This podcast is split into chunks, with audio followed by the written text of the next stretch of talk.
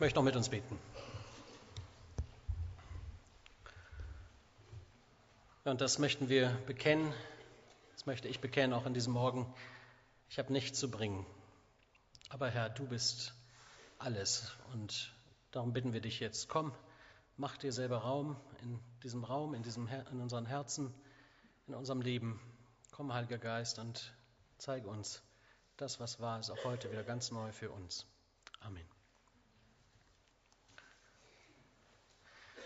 Ich habe Bekannte aus Niedersachsen, für die gehört es zum Jahresanfang unbedingt dazu, äh, den Besuch des Sechstagerenns am Sonntagmorgen in Bremen wahrzunehmen.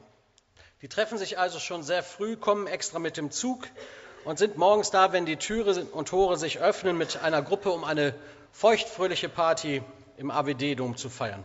Das geht bis zum Abend, bis zum letzten Zug. Das machen sie traditionell von Jahr zu Jahr und ob das nun so sinnvoll ist oder nicht, das sei mal dahingestellt.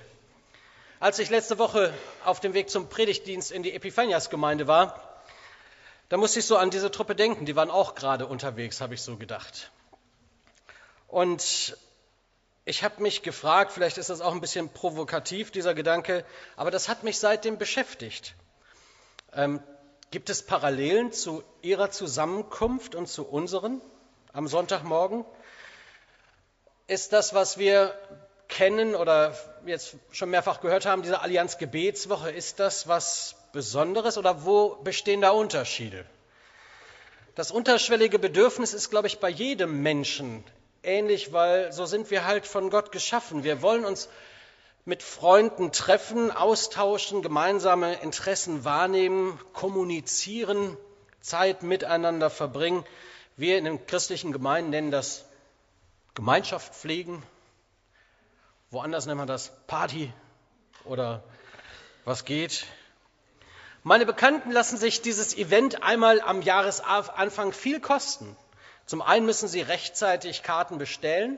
Das habe ich mir sagen lassen. Da sind sie sehr früh dran, um Karten, Tickets sich zu erwerben für diesen Sonntag, um sicherzustellen, dass ich auch auf jeden Fall dabei bin. Und dann planen Sie Ihre ganze Woche vorher und den Tag mindestens einen Tag nachher auch noch, um das Ganze auch so richtig auskosten zu können. Die strukturieren also Ihre ganze Woche und Ihre Vorbereitung um dieses Event, sechs Tage Rennen und was Sie damit verbinden.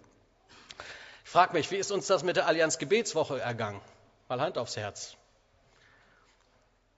Haben wir das auch geplant oder sind wir vielleicht eher in den Gottesdienst reingestolpert und haben gedacht, ach ja, stimmt ja, da war, war ja noch was. Allianz Gebetswoche, weltweite, internationale Allianz Gebetswoche, wie auch immer. Ich weiß nicht, was ihr mit diesem Event anfangen könnt. Eine Woche lang beten in Deutschland, in Europa, weltweit Menschen aus unterschiedlichen Kirchen und Freikirchengemeinden, die sich alle unter dem Glaubensbekenntnis treffen. Sie kommen zusammen und feiern miteinander Gottesdienste, treffen sich, um zu beten, um Anliegen vor Gott zu bewegen. Und ich habe den Eindruck, da ist noch so viel mehr drin. Da müssen erstmal die Christen so richtig erwachen, um zu erkennen, was für eine Kraft eigentlich darin steckt, wenn wir zusammenkommen und beten. Vielleicht ist es einer der Siege des Teufels ohnehin, dass er uns vom Wort Gottes abhält und davon abhalten kann, zu beten miteinander. Denn dann würde was passieren, mehr passieren als passiert. Was ist diese Allianz Gebetswoche? Was bedeutet das Miteinander beten für dich? Ich persönlich bin so ein Fan von der Allianz Gebetswoche, immer wieder neu, auch wenn ich ehrlich zugeben muss, dass mich das sehr betrübt, dass die Zahlen zurückgehen und dass die Veranstaltungen selber auch eher Gottesdienste sind als Gebetsveranstaltungen. Ähm, man eigentlich kaum so richtig zum Beten miteinander kommt. Da müssen wir auch, denke ich mal, in unserem Miteinander hier und da noch mehr lernen und was verändern. Aber mich begeistert das Zusammensein von Christen anderer Kirchen und Freikirchen, auch im Rahmen der Evangelischen Allianz in Bremen. Und das darf ich an dieser Stelle auch mal sagen, hat über die Grenzen Brems hinaus schon Bekanntheitsgrad. Das ist etwas Besonderes, was wir hier erleben, das vertrauensvolle Miteinander, die gemeinsamen Projekte, die wir schon erlebt haben in der Vergangenheit, ob das nun Pro Christ 2000 war, das Christival. Gott hat uns da auch schon einiges in die Hand gelegt. Auch in den 70er Jahren gab es schon Zeltevangelisation und 316 in einer Stadt zusammenzumachen im letzten Jahr. Also da ist schon einiges, was sich bewegt. Aber ich denke, da ist noch viel mehr drin.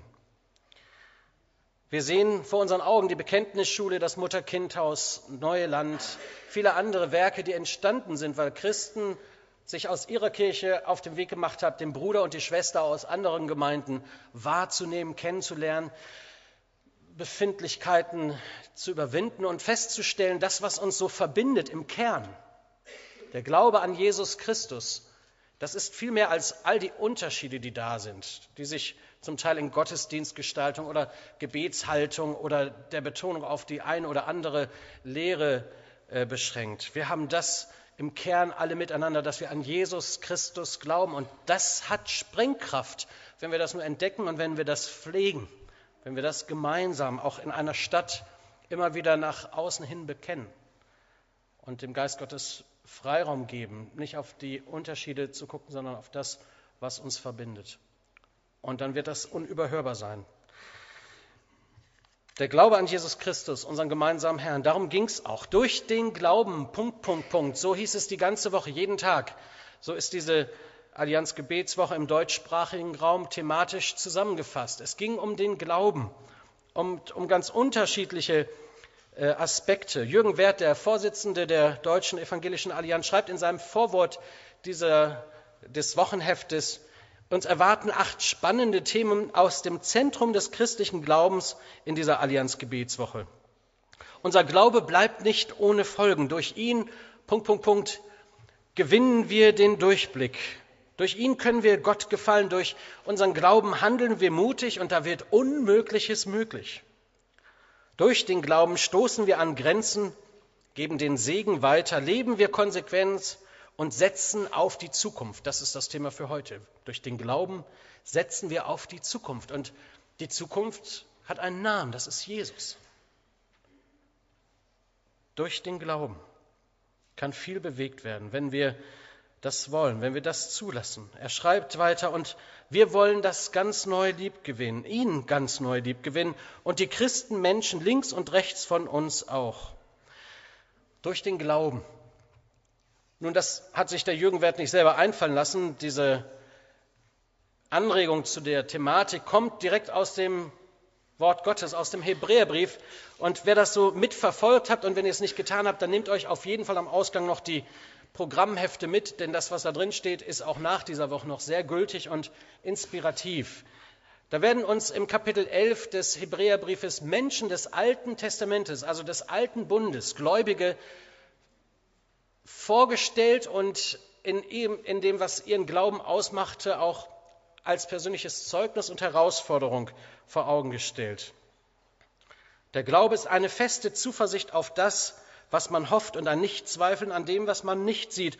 Und dann redet der Hebräerbriefschreiber von Abel und von Henoch, von Sarah und Abraham, von Isaak, von Josef, von Mose und anderen.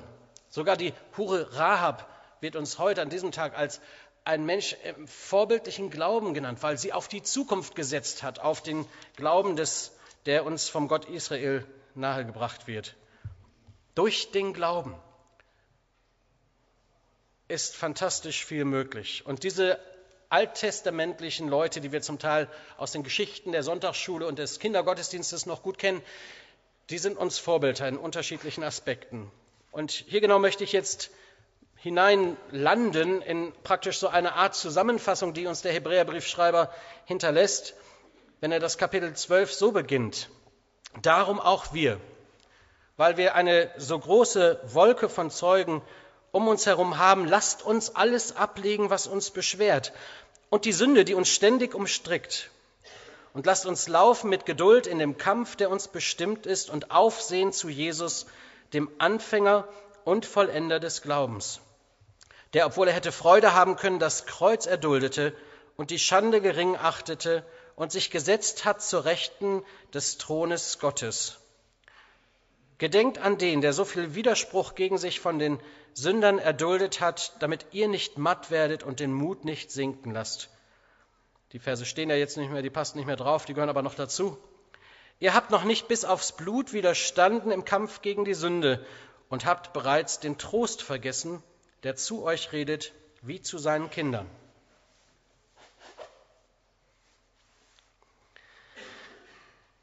Durch den Glauben setzen wir auf die Zukunft.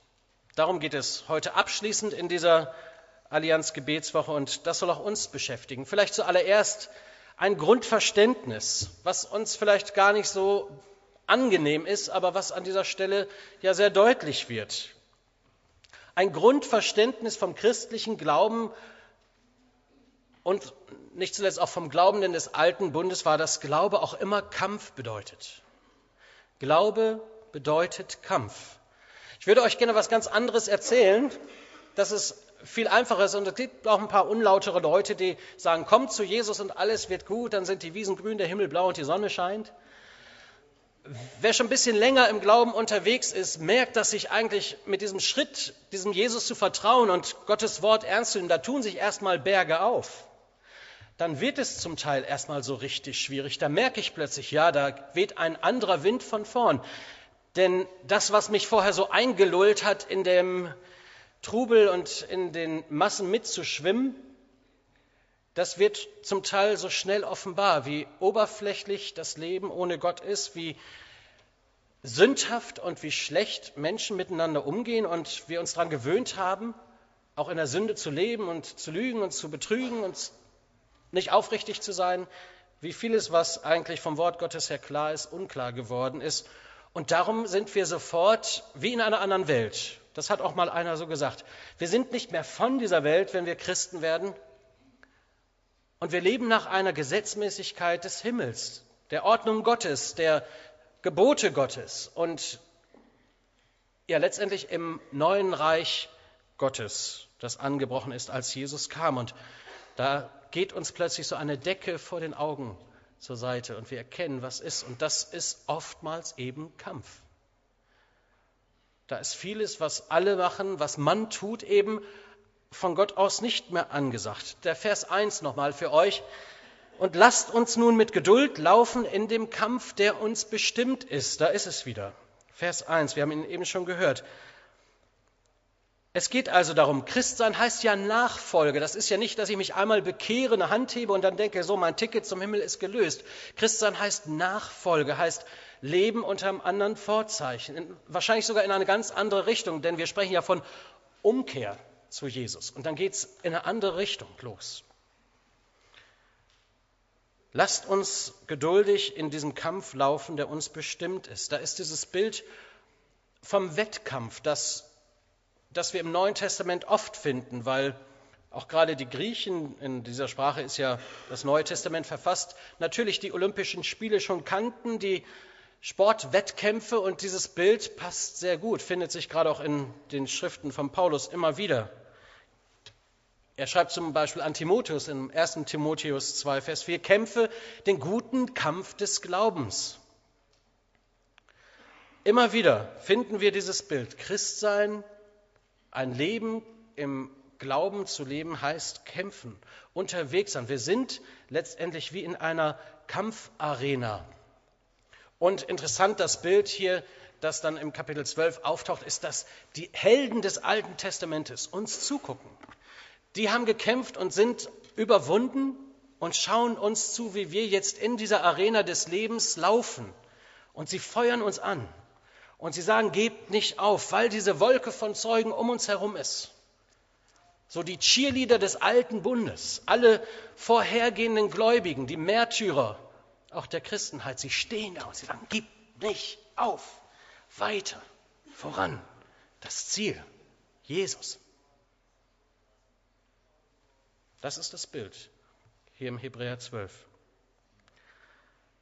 Also dieser Wettkampf, ob wir es wollen oder nicht, der ist uns an die Hand gegeben, der ist uns vorgesetzt. Christian ist kein Spaziergang. Und der Wind kommt oft von vorn, auch wenn wir gerne immer nur Rückenwind hätten. Der Wettkampf. Und ich denke, schon an dieser Stelle wird deutlich, dass wir nicht alleine unterwegs sind, sondern ein Team brauchen, miteinander unterwegs sind. Dass wir, wie aus dem Sport manchmal üblich, eben ein Team haben von Supportern, die mit uns laufen, mit uns Fahrrad fahren, die uns unterstützen, uns auf Trab halten. So ein gutes Bild. Lasst uns in diesem Kampf geduldig weiterlaufen, diesen Wettkampf annehmen. Es wäre so schön, wenn so mit Bekehrung so ein Päckchen von Segnung Gottes bei uns landet und der Rest des Lebens besteht daraus, einfach nur immer Päckchen auszupacken. So wie Weihnachten, jeden Tag ein Segen für jeden Tag und am Ende, wenn die Kiste leer ist, bis zum Himmel. Geht die Tür auf, herzlich willkommen. Und wenn ich manchmal so mit Menschen zusammensitze und sie mir das sagen, jetzt bin ich Christ und jetzt ist es schwierig und sie können es kaum fassen, dass es schwierig ist, dann sage ich mir, wahrscheinlich haben sie genau das vor Augen. Und darum ist es gut, mal immer mal wieder in die Bibel reinzugucken und zu merken, nee, das tickt nach einem anderen Rhythmus. Ohne dass es Krampf werden muss, aber es ist ein Wettkampf, in dem wir stehen. Und da kommen wir auch nicht drum rum. Und das Bild im Sport, lasst mich da noch einen Moment bleiben, ist ein gutes. Wie viel investieren Sportler, um irgendwann einmal auf diesem Treppchen zu stehen? Wie viel Entsagung, wie viel Zeit investieren sie? Wie viele andere Dinge lassen sie an der Seite rechts und links, damit sie das Ziel erreichen? Einmal Olympia teilnehmen, einmal auf dem Treppchen stehen, einmal den Sprung des Lebens machen von der Schanze und dann vor laufenden Kameras Millionen Publikum zeigen, ja, das hat sich gelohnt. Christsein ist Kampf. Bedeutet eben, dass ich nicht denke, es fällt mir alles zu. Das passiert so von selbst. Das tut es nicht. Ein zweites, was ich sagen möchte, ist auch wichtig, nämlich eine Strategie des Glaubens. Wie kann ich denn leben? Wie kann ich denn als Christ leben? Was heißt denn Glauben dann überhaupt? Und wie sieht das praktisch aus? Auch das passiert nicht einfach, weil wir als natürliche Menschen von Gott getrennt äh, auch die Konzepte nicht haben und uns gehen ja auch die Vorbilder verloren.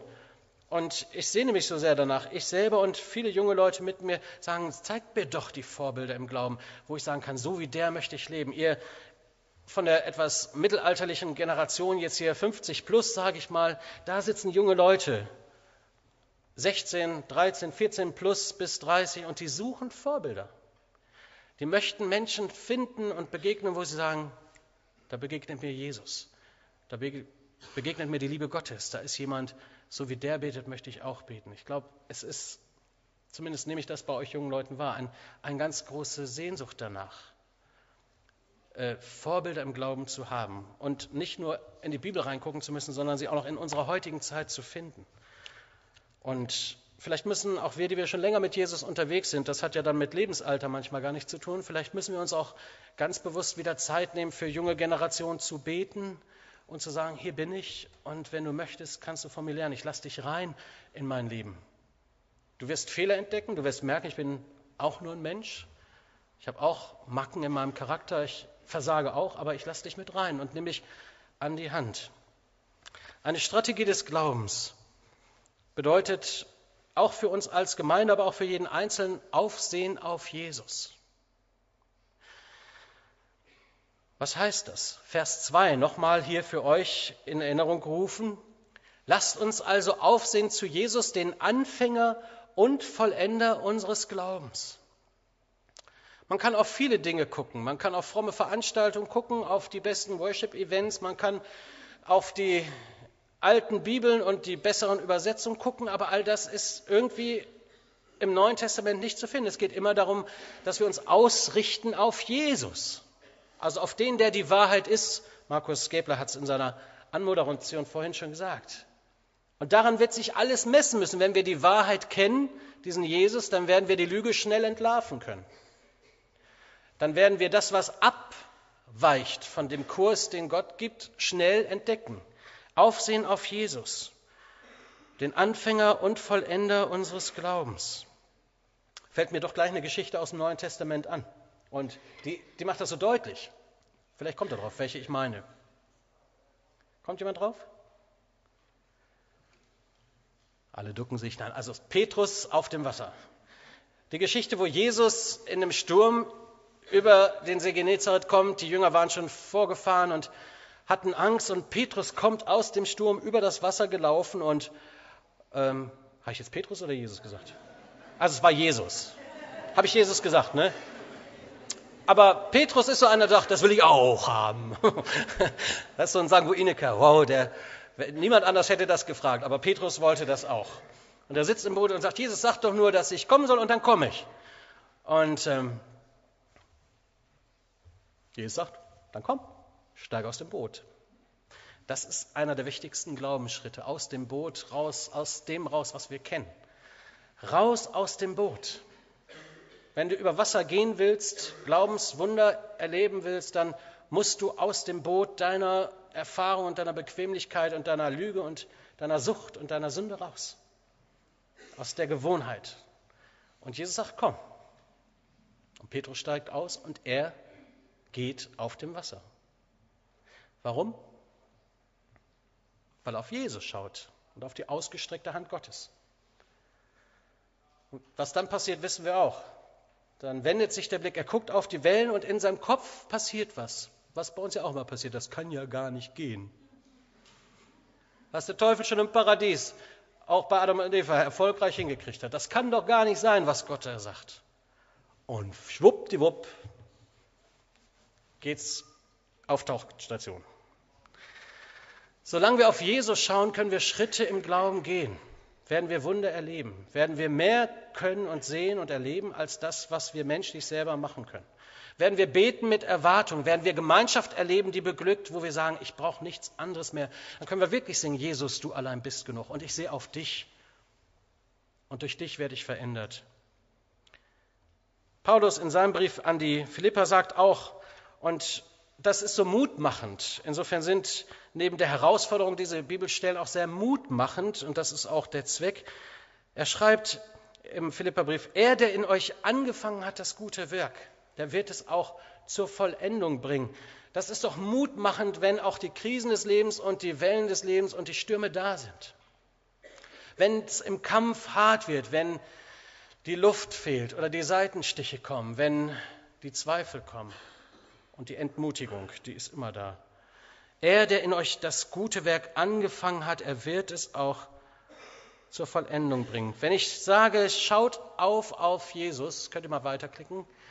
Die Strategie des Glaubens, Aufsehen auf Jesus. Nochmal einmal draufdrücken da oben bitte. Dankeschön. Nee, ein zurück. Aufsehen auf Jesus, dann meine ich, dass wir auf ihn gucken, auf das, was er getan hat, das heißt auch, dass ich sein Wort lese und seine Geschichten kenne und dass ich die mehr glaube als all dem anderen Gerede, was so um uns ist. In einer Inflation der Worte und der möglichen Wege, die man gehen kann, ist er der schmale Weg. Da führt auch nichts dran vorbei. Sind die Wettkampfbahnen abgesteckt? Ja. Aber dann laufen wir gut. Das, was er gesagt hat, sollte uns beschäftigen. Das, was er getan hat, sollten wir tun das, was er erwartet, Aufsehen auf Jesus, das sollten auch wir erwarten und umsetzen und gemeinsam dahin kommen. Darum ist Gemeinschaft ja auch so wichtig. Was er gelebt hat, was seinen Charakter ausmache, macht das macht Jüngerschaft aus. So sein wie Jesus. Ich weiß, jetzt sagt jeder ja, das bin ich nicht. Und vor euch steht einer, den betrifft das genauso. Aber die Frage ist, wollen wir dahin? Und streben wir dem nach? Oder haben wir schon aufgegeben, uns auf Status quo eingelassen und es passiert nichts mehr? Und das, wenn uns einer fragt, hast du nicht mal was zu erzählen, was du mit Jesus erlebt hast, dann graben wir 30 Jahre zurück. Oder damals, als ich Christ geworden bin. Und ich denke, Aufsehen auf Jesus, seine Worte hören und verstehen, auch in der Auseinandersetzung und in dem Kampf vielleicht mal einiges wagen und erleben, boah, Gott hilft dadurch. Gott gibt mir Worte und plötzlich kann ich ihn bekennen, obwohl ich eigentlich Schieß in der Büchse hat, obwohl mich das viel gekostet hat. Plötzlich kann ich Nein sagen, wo ich sonst immer Ja gesagt habe und der Sünde nachgegeben habe. Und ich merke, es tut so gut, einen Schritt zu tun im Sieg. Fantastisch. Aufsehen auf Jesus.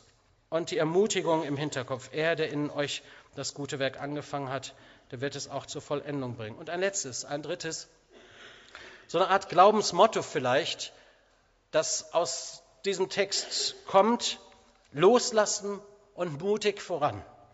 Das ist wie so Cheerleading Gottes. Auch hier nochmal zwei Verse aus unserem Text, die das zusammenfassen. Lasst uns alles ablegen, heißt es hier, was uns beschwert und vor allen Dingen auch die Sünde, die uns ständig umstrickt. Und lasst uns mit Geduld laufen in dem Kampf. Und Vers 3 ist der Zweck ausgedrückt, damit ihr nicht matt werdet und den Mut nicht sinken lasst. Die Sünde, kennt ihr da was von?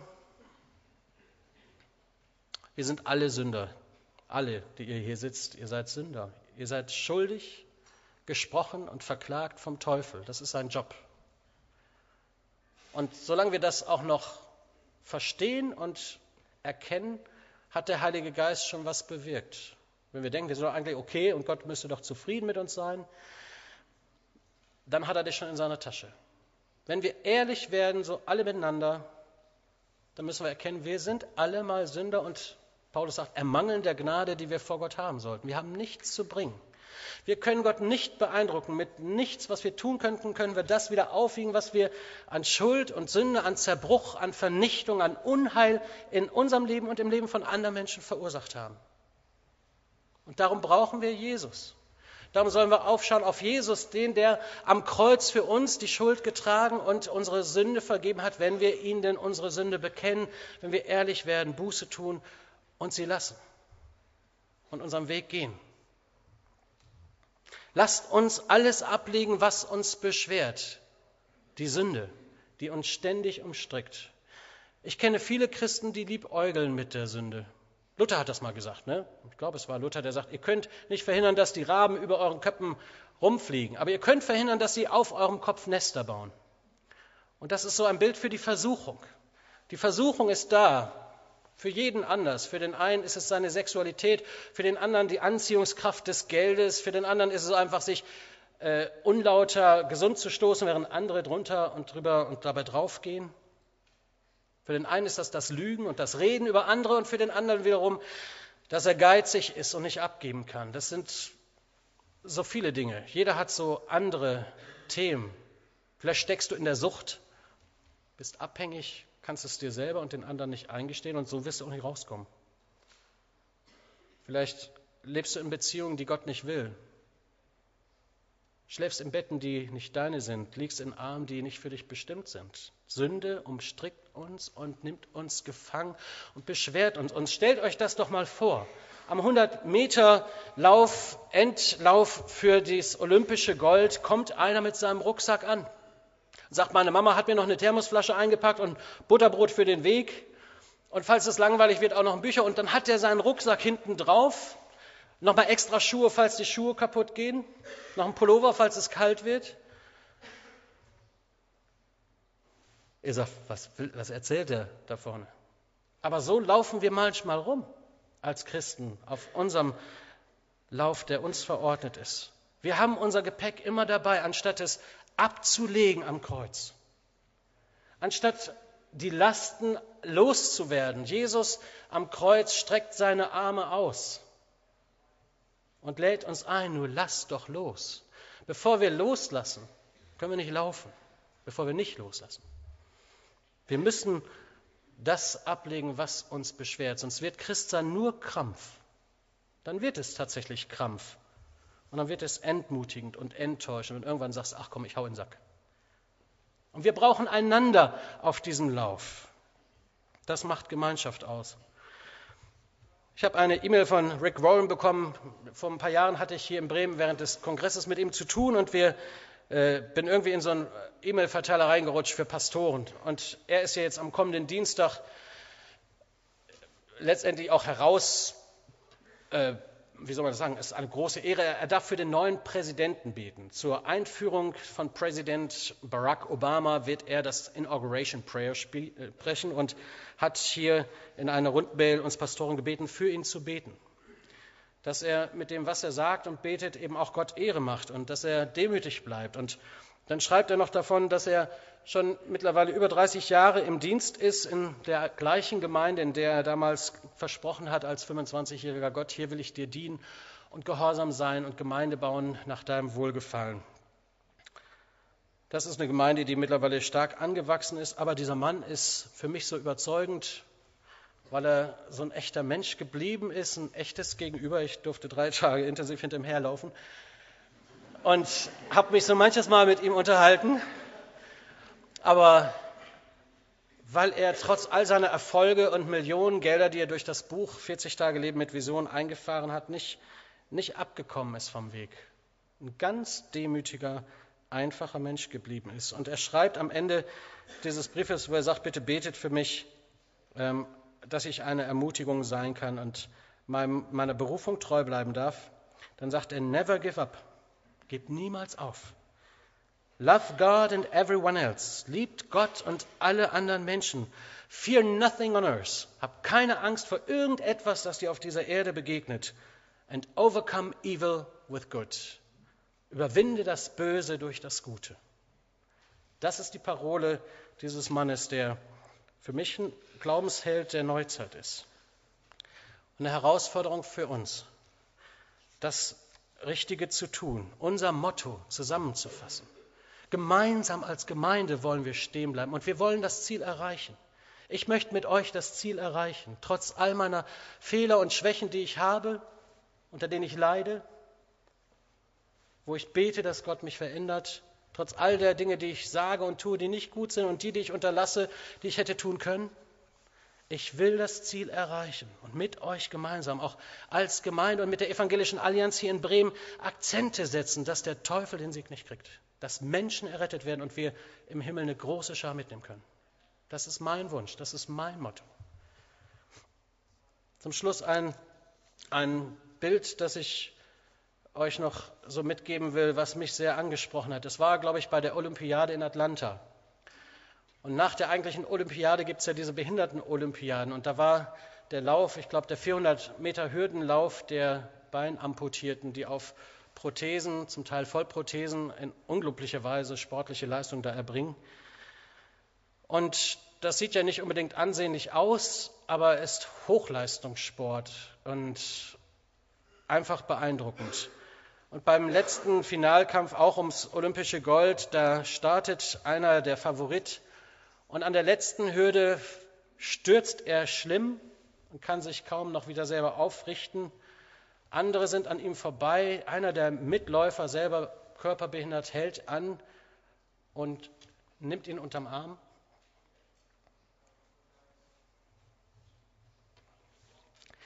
Sein Vater steigt über die Bande, rennt auf den Sportplatz, nimmt ihn an die andere Seite und dann humpeln sie vor so einen Kameras bis zur Ziellinie. Bis zum Ziel. Und das wünsche ich dir und mir, dass wir auf die Zukunft setzen, dass wir unser Leben richtig investieren. Das macht nur Sinn, wenn das Jesus zuallererst ist. Alles andere macht keinen Sinn. Dann wünsche ich dir und mir, dass wir ankommen, dass wir ankommen und ablegen, was uns hemmt und gemeinsam auf dem Weg Gott ehren. Amen. Auf Jesus sehen. Darum geht's. Davon singt das Team jetzt ein Lied.